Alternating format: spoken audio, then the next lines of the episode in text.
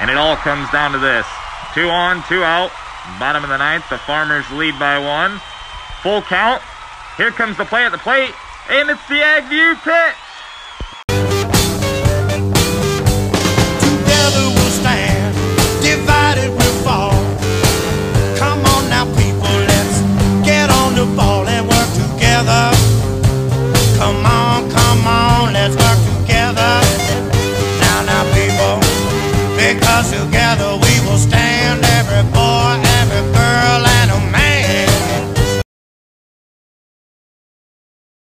Welcome, everybody, to another episode of the AgView Pitch. And we are entering a new week, and you've got Chris Barron and Duane Lowry here. And how's it going, Duane?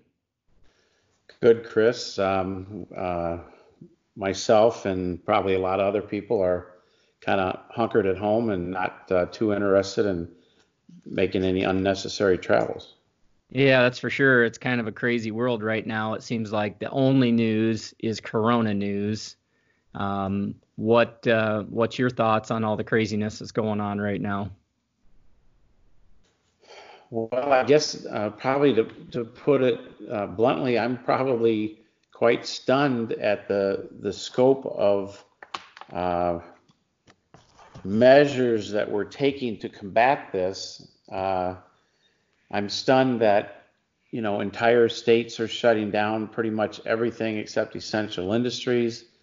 It uh, don't know when that's going to end. Um, I'm stunned that the scope of the amount of dollars the Federal Reserve, the Treasury Department, and Congress are willing to, you know, create and and push towards the fighting this, which it's not like we got a vault and we just go back and get some of that money and then bring it about and disseminate it into the economy. This is just uh, fake money we've printed. We've just manufactured out of nothing. This is uh, printing. A, this is turning the printing presses on, and you know the the entire U.S. economy is roughly 22 trillion dollars, and we've got an aid package that the Congress is dealing with here today on Sunday, that you know might be up towards one and a half or two trillion dollars. Started out as a, as a one trillion dollar project, and it's uh, talked that this was only the first one.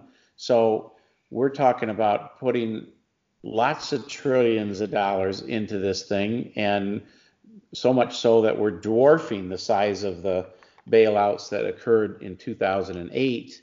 And so I made a comment to you offline, but it's like, uh, what kind of uh, PowerPoint presentation did lawmakers see? What were they told that would cause Republicans, conservatives, libertarians to abandon some core, conservative core principles and just fully embrace this with hardly any reservations and talk about you know additional packages coming later. I'm not saying it's wrong. Don't read that into it. I'm just shocked that they're willing to do that, and it makes makes me think that um, the scope of it or the fear of what the scope might be uh, has been something that has really rattled their uh, um, thought process so much to embrace this. And um, when you talk about seeing states shut down for weeks, or you know, we don't know if it's going to be months, uh, we don't know exactly what it's going to be.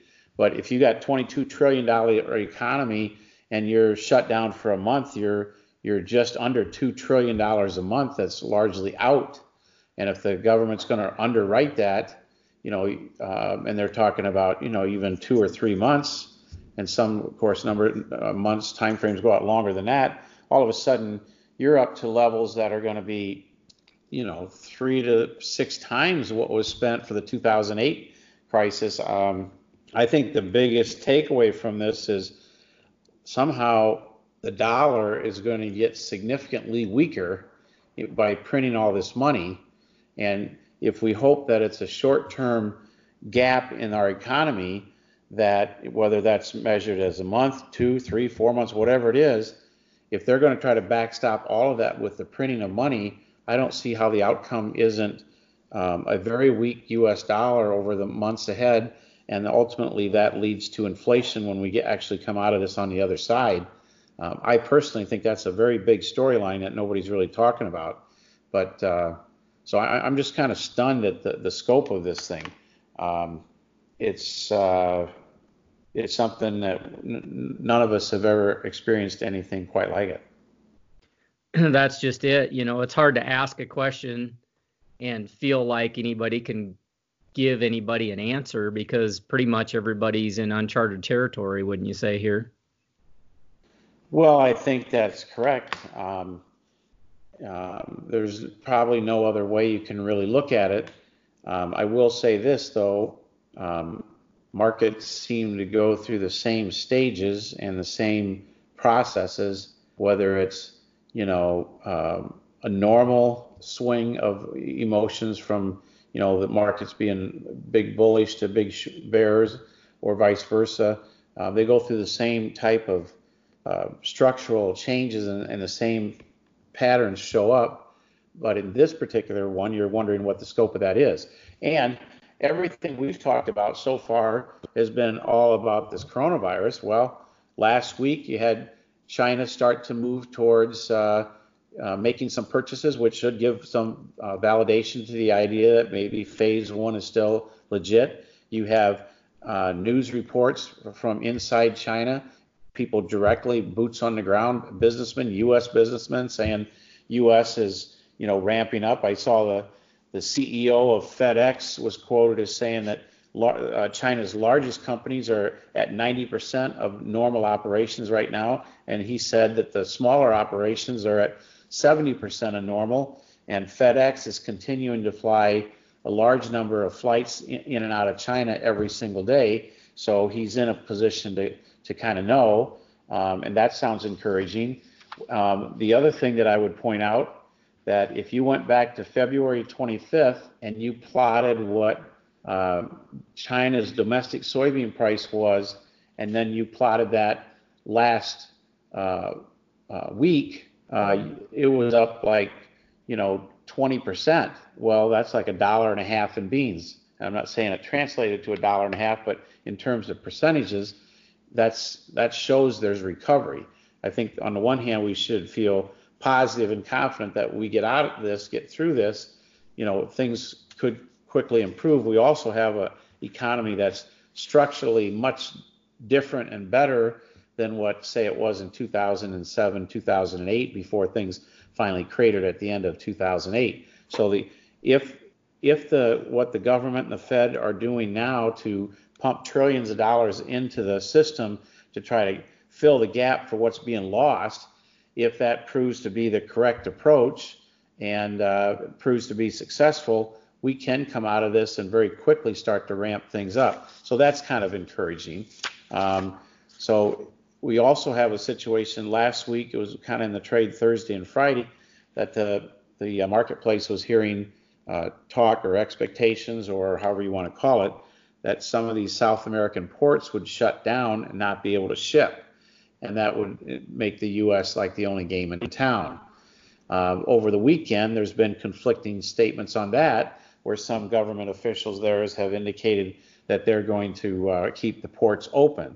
Um, as we're recording this, I don't really, really know what the outcome of that is or what it will be, but there's just a tremendous amount of things that are circulating here. Um, and the other part of it is, and I, you can't get away from it, all of this is operating under a cloud of fear and emotion that, in all honesty, may not have peaked. It may have peaked in terms of initial fear and emotion, but now that fear and emotion is concerned about how long this thing drags on. And I, am not sure that has peaked yet. And as long as the numbers are going to continue to go up in the U.S., which they will because they're getting more test testing out there available, um, you know, I'm, I'm afraid the attitudes around here are going to stay, you know, soft, concerned, and uh, fearful. And it's possible that continues uh, all week long and into the uh, reports that we have from USDA on March 31st. So um, I'm concerned that price action this week will violate last week's lows, may not be by a lot, and it may not stay down there for an extended period of time or have prolonged trending lower patterns from there, but it'll be feel like an extremely heavy burden to bear in, in the mind and the mindsets of traders. And so I'm suspicious that happens. In the same token, despite all of the stuff we've talked about, which is basically everything in the here and now, I am fully convinced that once we get out of this, get onto the other side, and we will get to the other side, um, then I think that uh, the entire economy can can come back quickly and robustly, and I think that the U.S. ag sector can as well. And uh, again, I think it's going to be very, very interesting to watch what that U.S. dollar index does. Right now, it's about 20% higher, maybe more than that, at least 20% higher than it was uh, during the, the 2008, 9, 10 period. And at that time, um, it seems to me that the, the Fed, if they're pumping all this to try to create inflation, the odds of getting a, a weaker dollar uh, would seem high, and it might even be part of their plan. And so, um, I think if that dollar were to go back to where it was in 2008, which I think could actually go lower, that's a 20% reduction there. That can that can have quite an influence on agricultural prices. It's it's an unknown, but it's something that I think everybody should keep an eye on and start watching that dollar index and see if that indeed is what is going to happen. That we we turn that dollar in and start turning it to the downside. So there, there's just a lot of things here to watch. We still have the crude oil situation with Saudi Arabia and Russia. I personally think, in terms of market um, sentiment, I think that's actually more concerning to the marketplace than the coronavirus is but the coronavirus gets all the headlines. So far, we don't have a fix there, and um, so as long as we got some more pain coming from there, that's that. None of this creates a good environment in the short term, but it may uh, offer lots of opportunity for better prices after the short term. So you talked about um, a bunch of different things there. One of the things last week, uh, just to tie back in here to the corn and soybean market, we saw some pretty good strength in the soybean market, and we saw that ratio, corn to bean ratio, improve. You know, where corn or where soybeans now are are are getting a little bit better. Where you know I've heard some analysts talk about you know some farmers maybe looking at beans as an opportunity now, maybe more so than they did a couple weeks ago. Um, I played with some numbers um, earlier today with some of our um, key clients and, that really know their cost production, dialed things in really well, and they took about 15 of them and did some math and came up with, you know, still um, we're about 40 cents away just in that data set of just some some top level producers I grabbed, looked at the numbers, you know, beans were still 40 cents away from where they would need to be for for any of those 15 anyway to sit down and say, gee, maybe I should think about planting a few more beans. And at that point, that was just bringing the playing field to equal. It wasn't saying that, okay, soybeans would be better. Plus, a lot of people already have their decisions made, I think, on what they're going to plant. Do you have any comments on that, on where we're at? You know, because you hear you hear people have these conversations, and and when I sit down and look at the actual numbers with some real farmers and put some real data together, I, I'm not seeing that yet. What what are you seeing there in that relationship between corn and soybeans? Well, first of all, um, when that relationship shifts, it depends what the back, uh, what kind of what kind of a backdrop we have. If those relationships that are, you know, profitable, it means one thing. If they if those relationships shift shift and both crops are not producing a profit, um, it creates less incentive, I think, to make that shift. The uh, relationship right now between corn and beans, yes, beans have gained on corn, but I think if you look at it from the perspective of going back to 2008, you're still on the bottom side of most of the time frame of the last, you know, 12 or 13 years.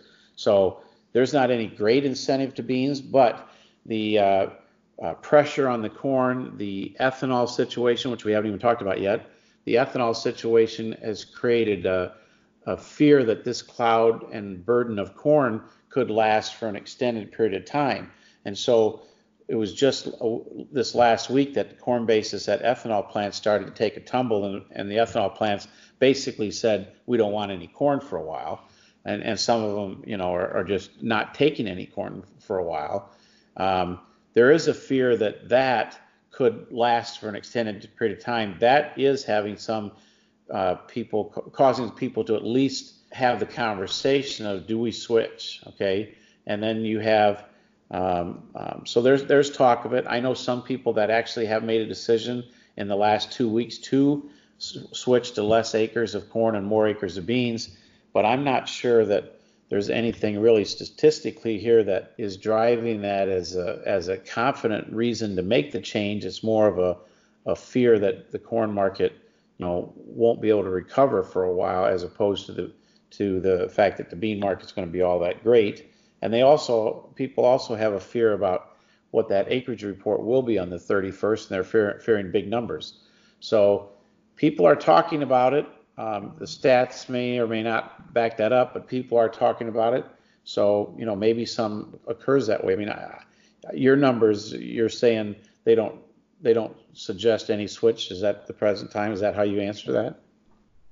Well, that's what I'm seeing with our client base, and and part of it too is you know it's a little different when you get in the fringe areas too i mean there are there could be some exceptions to this but just generally speaking i don't see much shifting yet i mean we still we still need probably another 40 50 cents yet in the bean market relative to corn and then to your point of you made a good point where if both of them are still in the red you know you're going to plant whichever the, of the two you're going to lose the most the least amount of money on at, at a certain point unfortunately. And and part of it too is is what what's your insurable level you know in in some cases where we see in the i states for example where land cost is a little higher you know it's hard to plant the soybeans because you know the gross dollars that you can insure significantly higher on the corn side of things and so it lends itself more to the corn and then it also has a lot to do with with just you know your yield prospects of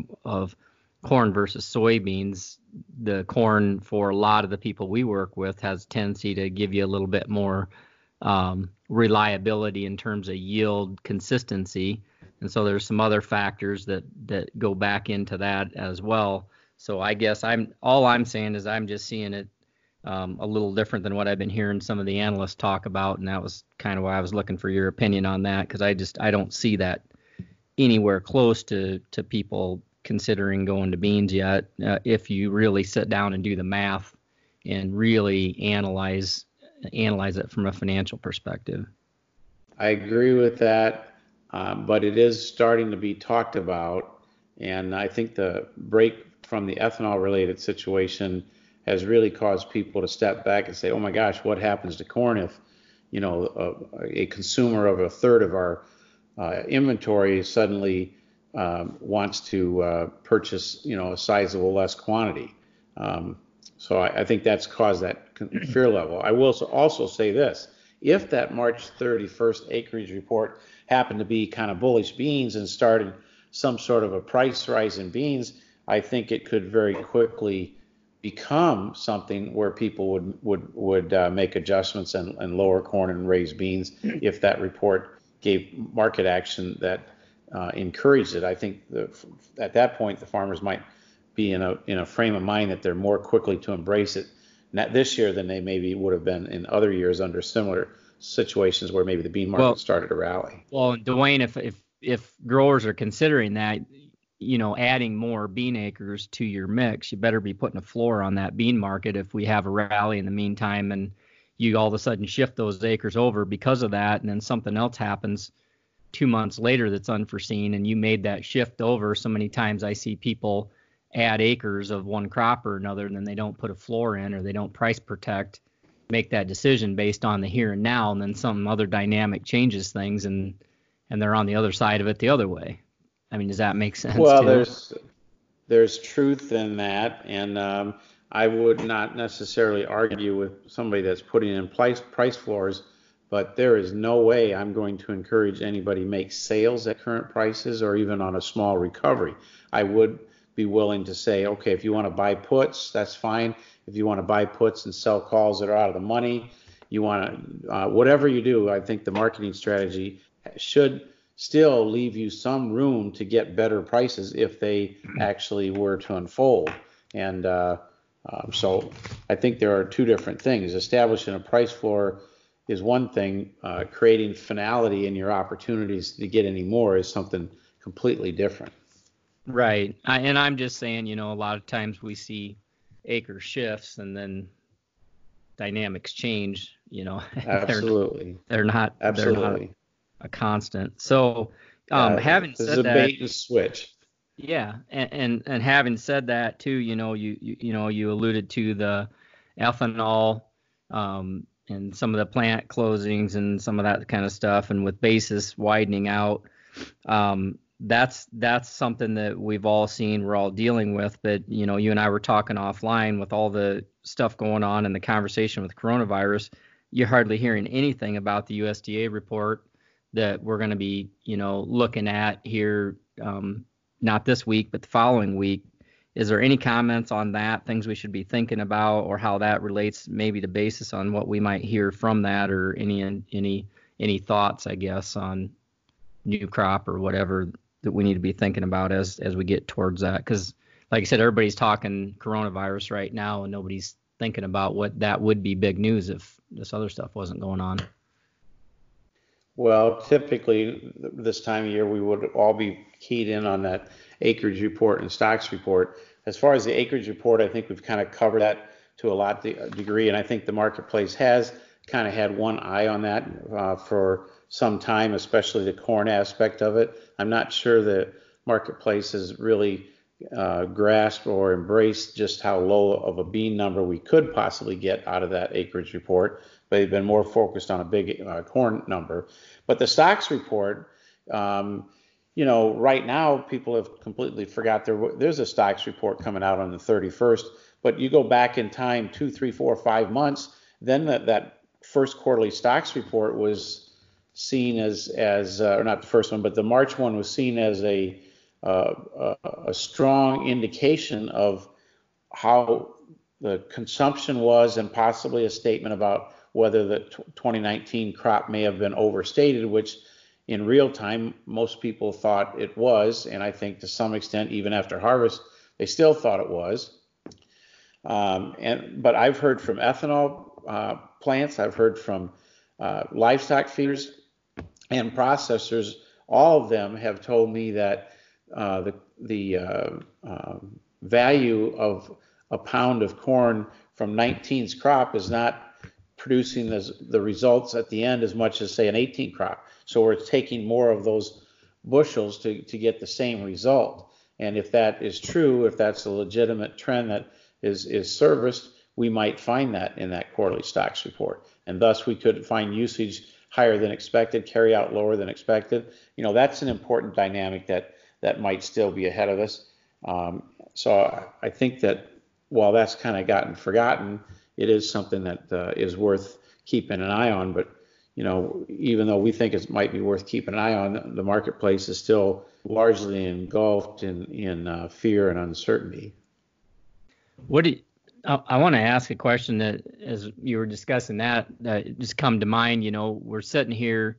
What do you what do you tell a producer that's sitting on a fair amount of old crop corn right now um, because you know we were talking about basis and I've also heard some analysts saying well there was a fair amount of fear sales going on possibly too. And I've talked to a couple of processors that told me they they were buying some corn. So somebody was selling some stuff.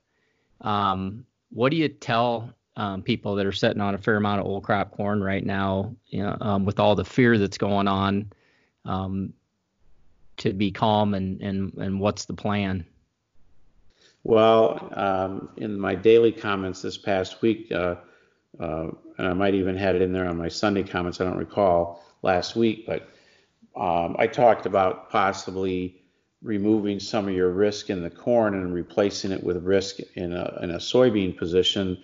And some will say, well, maybe that's speculative. Well, doing nothing and holding your position, corn position, is also speculative. It's just a matter of where do you want the risk. And I looked at it from the standpoint the historical price relationship of beans versus corn, um, and the the beginning that onslaught of that ethanol storyline made me, you know, be willing to shift that risk away from beans or corn and into beans. So there's something like that. That's not for everybody, and that's probably for a small number of people. Uh, I also talked to growers about possibly buying um, puts that expire, you know, very quickly just to try to get, you know, some near-term protection. That may have had merit for some. Um, others I talked to on Friday about taking advantage of the strength to uh, hedge up for put those positions for a short period of time, whether that was futures or options. And the, the, the last thing choice that you have, if you don't want to do any of those, which a lot of people would fall in the category that none of that what I just said was appealing, some will just uh, choose to, to hold. And if, if they do that, my, my, I would urge them to say that if you're committed to holding, you have to be committed to holding them, holding your inventory for 60 or 90 days. You can't be committed to holding them for two or three weeks and then see what it looks like then because you run the risk of, you know, selling at the bottom. Um, but if, if you're going to hold it and take the mindset, I'm going to hold this till we come out of the coronavirus thing, I think that's a legitimate course of action. Um, I don't think that's that's a that's a bad course of action. Selling at uh, these prices may prove to be the the mistake. You know, I, I don't know, but it's uh, it's not unreasonable. I would just encourage somebody that's ta- on a pathway where they are going to hold that inventory. They just kind of have to tune things out for the next week or two, and uh, try to keep their focus on on uh, the optimism that once we get through this, things things will be better, and you try to avoid the panic sales. Um, so I guess that would be my recommendation. Is I, well, I don't think that selling here in the next week or two um, is going to be a good approach when you get 60 or 90 days out and you look back and, and evaluate was that a good sale that I made at the on the last day of March? I'm I'm guessing the answer will be no. Yeah, and in the meantime, keeping a uh, close eye on the quality of the physical stuff too, because we've heard a lot of people talking about condition, even when it looked good, smelled good, um, starting to become in question too. So if if somebody has to move stuff along those lines, and you know, do you do do you do a basis contract or you know what's your thought there? If you're um, obviously the condition of the grain would be the, the the worst thing that could happen to you. So if you have corn that maybe was put away at 18 or 20 percent, which there certainly was some of that, keeping that grain that temperature uh, moisture of grain over the winter is one thing. As temperature warms up, that's a completely different scenario. If you're caught in that position, then you don't have a lot of choice. You are going to have to move that product, and then you know, you could sell it and be done with it, it, which I think would be a mistake. You could do a basis contract, which might be okay, and uh, otherwise you could find somebody that's got uh, free DP or something something of this nature. But uh, um, my inclination would be to, uh, if you're in that position where you're forced to make that sale, I guess I'd make that sale now, and uh, I would look for an opportunity to uh, re-own that on paper, whether that was with options or futures. And uh, and or I would would look at doing the basis contract, which in essence is the same thing. Gotcha. Sounds good. Well, I'm just trying to look at my list. You you do a good job of answering my questions before I get to them. So we've discussed the the U.S. dollar and the crude oil thing and uh, China basis, uh, coronavirus and a few other things. Anything that we haven't touched on that you know that you think we need to be paying attention to, other than the fact that I want to say that you know with all the fear that's in the environment right now, want to put a plug in for a podcast that I'm going to be doing um, with the pastor uh, from our church on uh, Tuesday on just managing uh, um, fear through faith, and you know it's faith faith versus fear and I think that's a, a key thing. We got to, you know, pay attention to what's going on, obviously, but not let the fear drive our decisions and, and all the crazy noise and everything that's going on in the environment right now. Um, as you said, Duane, on on the corn side of things, not letting the noise um, cause bad decision making either. So, any final comments though that you have, or anything that you know that we want to leave the listeners with going into this new week? At the bottom and core of my soul, I believe that the uh, we are not made to live a life of fear based on fear. Fear of and respect is one thing. Being consumed by fear is, is something greatly different. I think uh, I know the pastor that you're going to interview on Tuesday, and uh, um, I'll guarantee the audience that that will be a podcast worth listening to. And so I think you've touched on something that is is a, is a great way to to finish here. And so out of the the last thing that I would say would be highlight that, and that probably takes precedence over anything. The other things I would say is try to avoid making uh, marketing decisions right now in this window. This is probably not a good time to do it. I happen to think short term we are vulnerable to some additional weakness going into month end, possibly below last week's lows.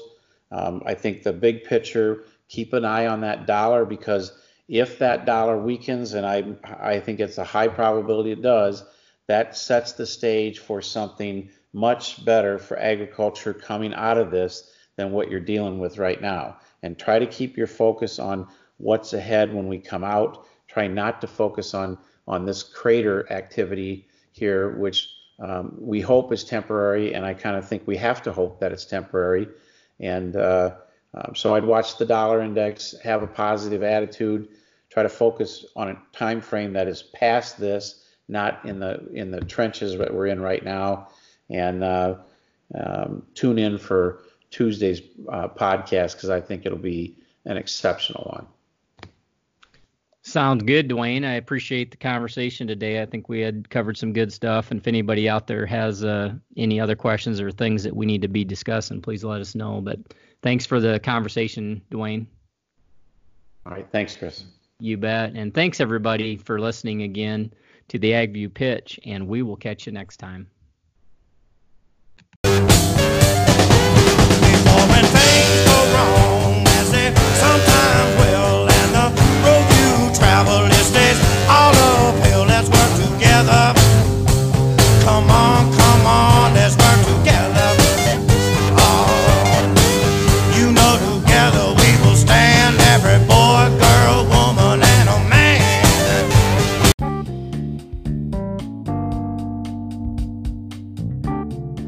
For joining us on today's episode of the AgView Pitch. As always, you can reach out to us at cbarron at agviewsolutions.com or Duane L at netins.net. We'll catch you next time on the AgView Pitch.